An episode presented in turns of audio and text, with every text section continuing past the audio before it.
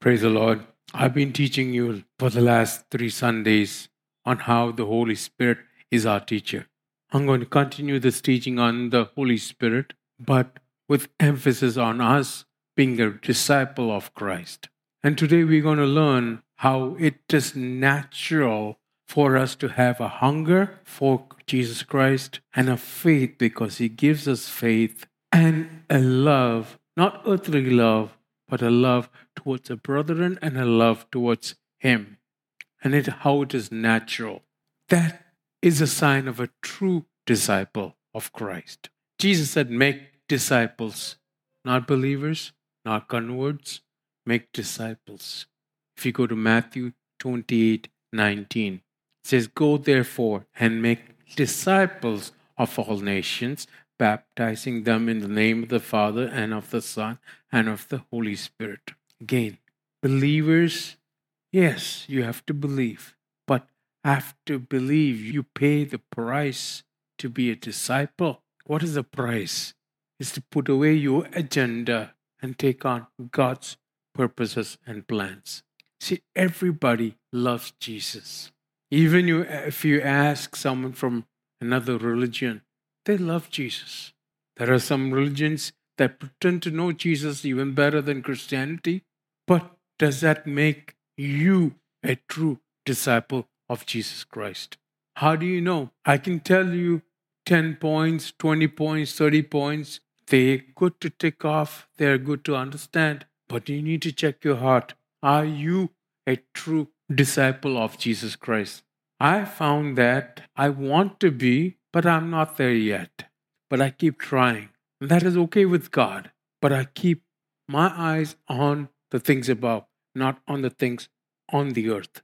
Do you love Jesus? Do you really love Jesus? You, everybody says they do. But then in John 14, 15, it says, If you love me, you will obey my commandments.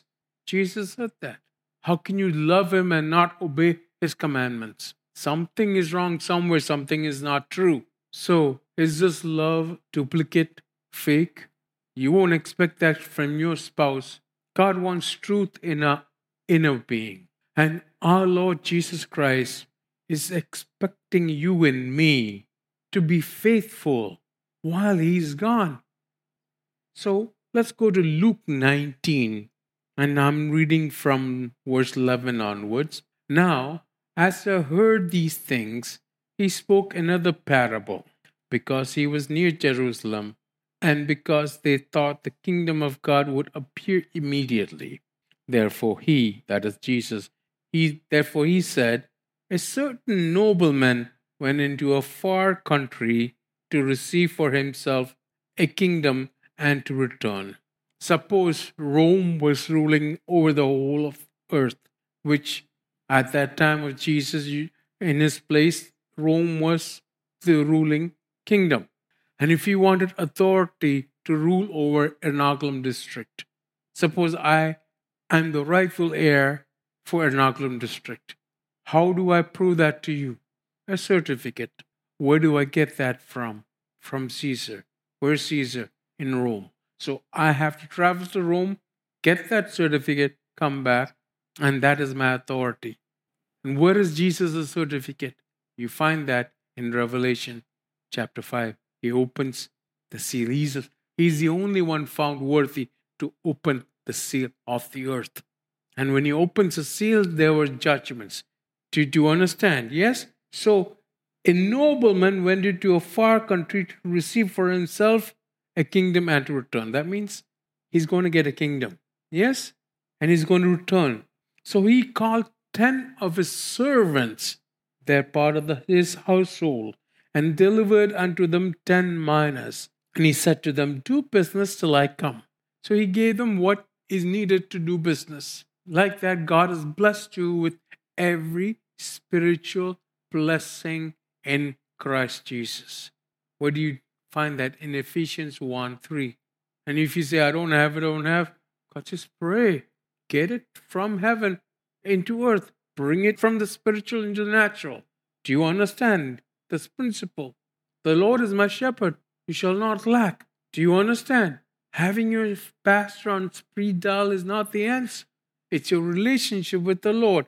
But his citizens hated him and sent a delegation after him, saying, We will not have this man to reign over us. Servants are trying to enforce the Lord's law, but a citizen saying, Nah, we don't want this. So what they do, they send a delegation saying, We don't want this guy. Isn't that exactly what the world is doing? Where are you in this?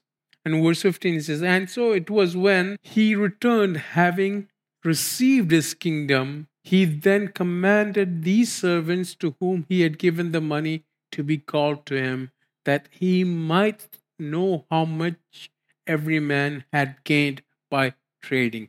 Judgment starts in the house of God.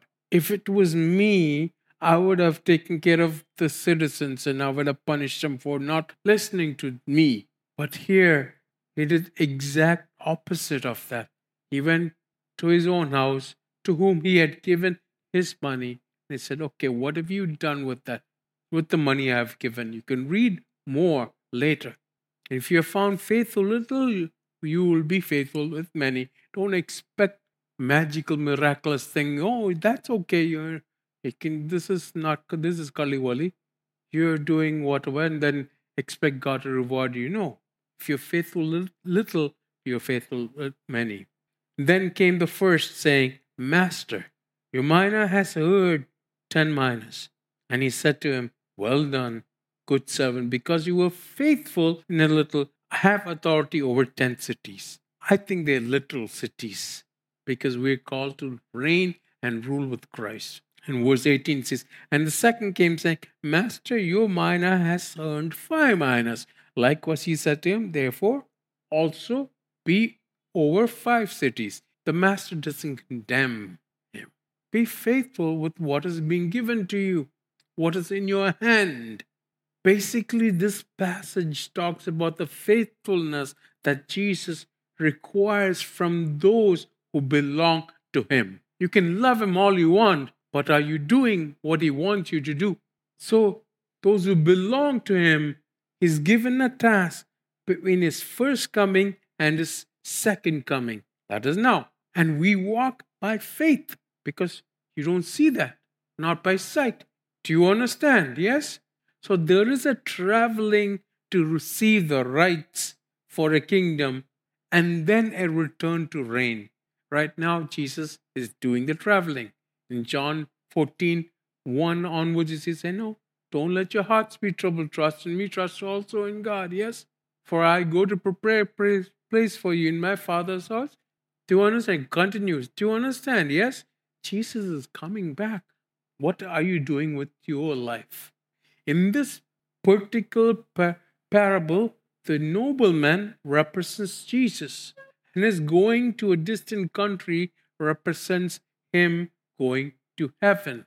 Are you clear about that? Yes? Jesus is the one who is going to go to a distant country and receive a kingdom for himself and then return. We are to be responsible stewards of what he has given to us. You say you're a disciple of Christ? Then be a responsible steward and be at work for him while he is gone. There are three signs. When I was young, I'm still young, when I go to the doctor, first thing he asks is, How is your appetite? Now he takes a look at me and says, No, I'm not going to ask that question. Yes? But the hunger that we have is a sign of life. No one had to tell me to read the word through his Bible, his word when I was born again. All that Bible reading plans, all that is good, don't let it become a chore. When I was engaged to Anu, no one had to tell me to be in contact with her because she called me all the time. Yeah.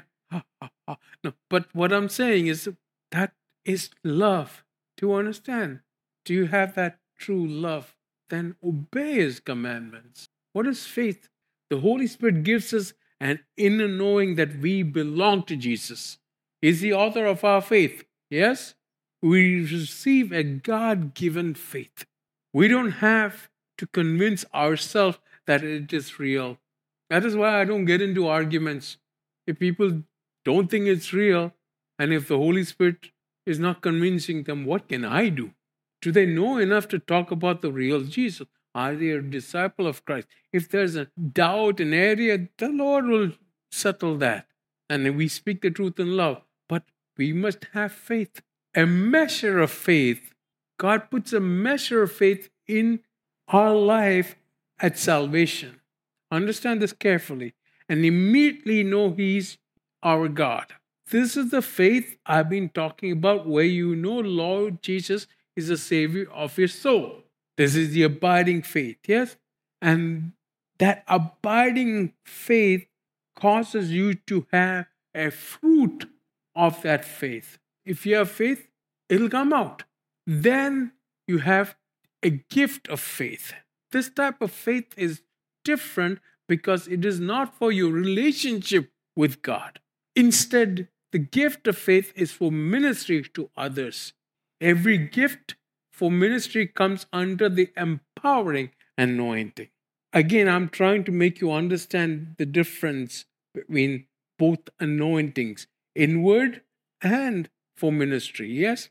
Now we come to love. The third thing that comes alive at salvation is, the, is that the Holy Spirit gives us a love for the Lord Jesus like we have never known. Today, during worship, I was filled with this love. Nobody had to give it to me. I didn't find it in a jar or peanut butter or jam or jelly or whatever. Do you understand? The Holy Spirit gave me that love, to a desire to know the Lord, a desire to walk with Him, a desire to serve Him. This is love. And that causes you to be holy. Like I said, when I got saved, no one had to tell me to read the Bible. The moment that oneness took place between the Lord Jesus and I, I had a desire to know Him. This love leads to hunger, and this hunger leads to fellowship and a relationship. You can't fake it. Go to Psalm 34, verse 8. It says, Oh, taste and see that the Lord is good. Blessed is the man who trusts in him. I can tell you all about the recipes that I cooked in Switzerland. You can watch about it on TV, but it'll do you no good, especially if you're hungry. And it'll do you no good reading about it. Understand me very clearly than someone who makes it for you and then you can taste and see that. Ah, okay, this is good. That's good. Do you understand? This is what a veal surikos is supposed to taste like. Earlier, when I used to order burger in Cochin, they used to give me meat patties with cabbage on top. I said, What are you doing? Why are you putting cabbage? Then later I understood cabbage looks like lettuce. It's not a substitute for lettuce. At that time, it was very difficult to find lettuce. So, to an Indian who grew up with that, a burger is made out of cabbage and a little meat. Nonsense. It's not a cabbage patch burger, yeah? That gives my age away. But again, go to Psalm 103, verse 7. He made known his ways to Moses and his acts to the children of Israel. What do you want to be? Do you want to know his God's ways, what he's going to do, or his acts? Oh, he's done that. See, the problem is if you know the word by heart and the Bible, all you know is the acts of God. You need to have a relationship with the Lord to know his ways. Because the Pharisees excelled at knowing the acts of God. And according to the word of God, if you were caught in adultery, what happened to you? You were stoned to death. And they brought such a woman who was caught in adultery to Jesus. And here's what Jesus did He not only knew the acts, but he knew God's ways. Remember, the devil tried to tempt him with this. The word says this, so jump. But God knew the heart of God. Yes? Jesus knew the heart of God. Yes? He known, made known his ways to Moses. So the woman caught in adultery in John 8, go to John 8 11. So Jesus asked her, like a lot of people were condemning her, said, Okay, he who has not sinned, let him cast the first stone. So they are left one by one. Yes, that itself is a miracle, but the anointing does that. And then Jesus looks up at the woman and says, Well, where are those people who condemn you? Says they have all left. Says she said, No, no, no one condemns me. No one, Lord. Jesus said to her, Neither do I condemn you. Go and sin no more. That is the heart of God. If he had just known the ways, and if he had just known the Bible, the Old Testament I'm talking about, he would have killed that woman. Are you clear what I'm saying? So, this account, this whole incident demonstrates why you must develop your relationship with the Lord before developing a relationship with His Word. I'll say that again. Develop a relationship with the Lord. Understand who He is before developing a relationship with His Word. That is how it was for me. The Lord appeared to me. I, there was a deep hunger for Him. I didn't fill myself up with seven versions of the Bible and then got to know Jesus. No, that's foolishness. All I'll get to know is the false Jesus. I'll say that again. Develop a relationship with the Lord before you develop a relationship with His Word. His Word is important. I'm not denying that at all. But like I explained last year, what is the crucial, what is the pivotal event? His death and resurrection on the cross. Without that, what is the Word? Am I clear on what I'm saying? Yes? So, you must develop your relationship with the Lord before developing a relationship with His Word. This is how important it is. Otherwise, there is no balance.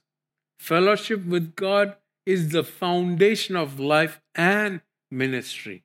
How do you know what you, you have to do? You just do it because you see other people do it, or you see somebody on television, or you feel you ought to do it? How do you know not to do it and take rest? That's why fellowship with God is a foundation of life and ministry. Then, on top of that, you develop your relationship with His Word, deep hunger for His Word. I am not entertained by the world, but by the Word. Your hunger for Him leads you to His Word, not the other way around. Overcomers in the church. No matter where you are, whatever happens, I where look at, to the Lord. Yes? Where does my help come from? From the Lord. Yes? Jesus is telling the overcomer in the church, I will give you power over nations. I will give you power of because he's coming back and he's going to rule. Do you understand? Jesus is going to actually share his kingdom reign over the nations with the overcomer. Go to Revelation 3:21. To him who overcomes, I will grant to sit with me on my throne, as I overcame and sat down with my Father on his throne. Jesus is talking about his earthly throne, his Davidic throne. He already has a throne in heaven, but that heaven is going to come to earth in the form of Jesus. You understand what I'm saying? That is Jesus' David, David, uh, Davidic throne. Go to Hebrews 10, 12 to 13. But this man, he's talking about Jesus, after he had offered one sacrifice for sins forever, sat down at the right hand of God. From that time, waiting till his enemies are made his footstool. So Jesus is now there, sitting at the right hand of God. Yes? So go to Luke 1 32. This is a prophecy to Mary. He says, He will be great. He is Jesus. And he will be called the Son of the Highest. And the Lord will give him the throne of his father David, earthly father, descendant. That father means descendant of David. So the earthly throne is of David. You clear on that, yes? Jesus overcame and he sat with God. What are you doing? Jesus said, Follow me, overcome him. And Bible calls that victorious. Go to 2 Timothy 2:12. If we endure, we shall also reign with them. If we deny him, he will also deny us.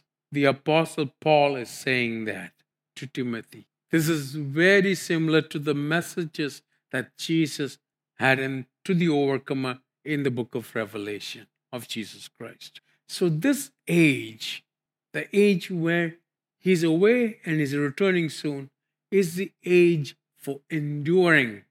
This is the age of perseverance. Don't get me wrong, this is not an age to suffer.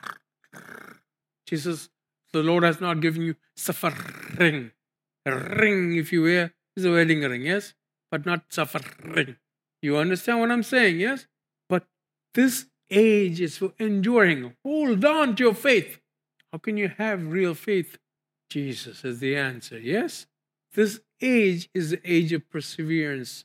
This is the age of pushing on in difficult times. And that's what iron sharpens iron. Do you understand? You push on without discounting the miracles of God. Paul said, One thing I do. That I do is italicized. I've gone through this, but I press towards my higher calling. Push on. The reward is we endure. What is the reward? When I first met Anshu, I said to her, I am not doing all this for free. She immediately grabbed her purse and I think she was planning to put it away from me. Yeah? No, there's a reward that is not monetary. One of that thing I consider a reward is that we will reign with Him. So be found faithful. Do you understand? Yes? Christians who hold on to their faith are going to face difficult times in this world, in this age that we live. Have no doubt about that. The Bible says that. If we want to live godly life, we'll suffer what? Persecutions, yes? But one of the motivations is that we're going to reign with Christ in the future. And the empowerment comes from the teacher, who is the Holy Spirit, who teaches us to overcome. Jesus himself said, Don't worry about tomorrow. Think about the trouble that you have today. That's enough. How? But what is the trouble that you have today? You're not called to, called to go through them, but overcome them with the Holy Spirit. Hallelujah. So be found faithful. Let's go to Luke 16:10. He who is faithful in what is least is faithful also in much. And he who is unjust in what is least is unjust also in much. So be faithful. I'll continue this teaching on what it means to be a disciple of Jesus Christ. And the truth that you know will set you free. This is not to condemn you, but to encourage you and to make you grow into Jesus Christ. Hallelujah. Let's worship Him.